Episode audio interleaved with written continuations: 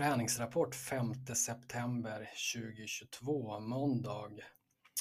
Ja, idag så tränade Björklöven igen efter att ha haft eh, ledigt några dagar.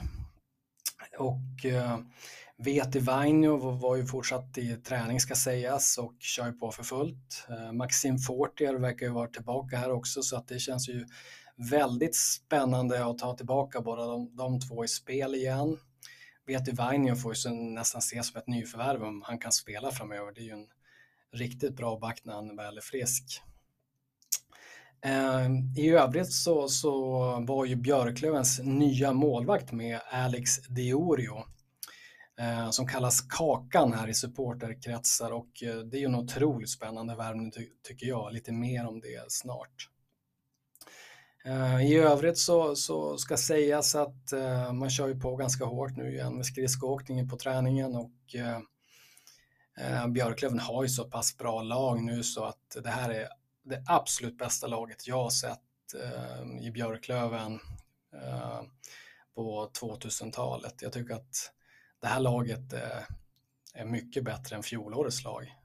Det vågar jag säga. Det är mycket spetsigare. Man ser på träningarna till exempel Poli och de här nya forwardsarna eh, sätter ju puckarna. Det är ju, det är ju så många avslutare i den här truppen mot för tidigare år så att äh, det ser riktigt spännande ut, det måste jag säga. Om man, om man sen ska börja prata lite grann om Alex Diorio, eh, Kakan här så det är ju, tycker jag, en jättespännande målvaktsvärvning. Han är ju född 99. Han är ju bara 23 år gammal. Eh, från eh, Quebec-området i Kanada. Han är 1,88 lång, 95 kilo. Han känns inte 1,88 lång. Han känns någon centimeter eller någon centri några centimeter mindre. Han ser, han ser ex nästan exakt lika stor ut på isen som Jona Voutilainen i alla fall.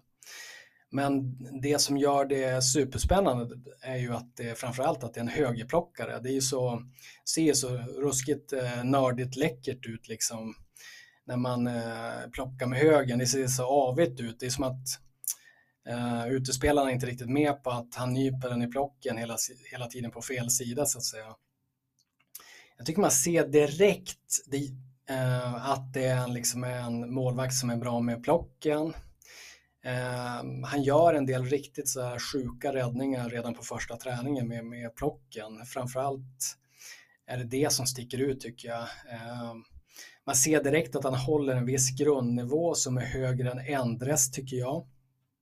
Ehm, du vet alltså, är man 23 år gammal och skrev NHL-kontrakt för fem år sedan, han var alltså 18 år när han skrev NHL-kontrakt med Pittsburgh Penguins, då är du riktigt bra, speciellt som målvakt. Alltså du håller en hög grundnivå. Ehm, du kan inte vara liksom du kan inte vara eh, dålig helt enkelt. Du håller en viss nivå när du, det är som en säkerhetstest lite grann. Du håller en viss nivå. Jag tycker att han är, man ser redan nu att han kommer kunna utmana Jona Voutilainen tror jag under säsongen om vem som blir första målvakt sen på slutet. Eh, det känns lite jämnare i år tänker jag eh, så här tidigt ska sägas att det är väldigt tidigt att göra den här bedömningen. Man får ju nog vänta lite grann innan man, innan man har sett mer. Men det känns, känns som att han är steget bättre än Endre, det är väl lite min poäng. Eh, och det, det är ju sjukt viktigt för Björklöven om man ska, att man har två målvakter som kan stå i till exempel en hockeyallsvensk final och vinna matcher. Eh, det, det, det kan vara helt avgörande om man går upp eller inte.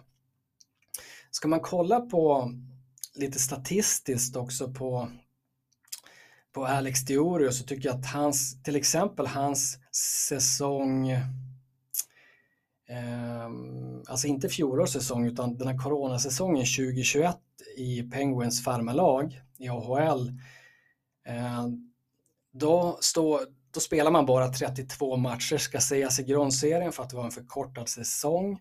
Men då står Alex Diorio 11 av de matcherna och 2,18 insläppta mål per match och räddningsprocent på 91,5. Det är bra.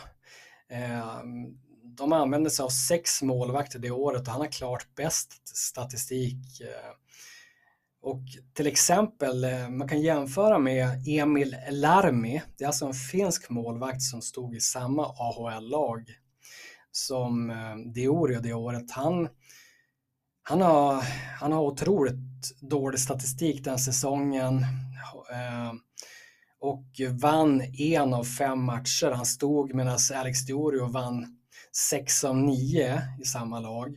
Och Emil Larmi är idag i Växjö Lakers. Det är en av två målvakter som Växjö går på i år. Eh, det är ju en, ja, Växjö, Växjö Lakers idag är ju ett etablerat topp, topplag i, i SHL på alla sätt och vis. Så att eh, det är ju otroligt spännande att Diorio har till exempel varit bättre, långt mycket bättre än Emil Larmi där.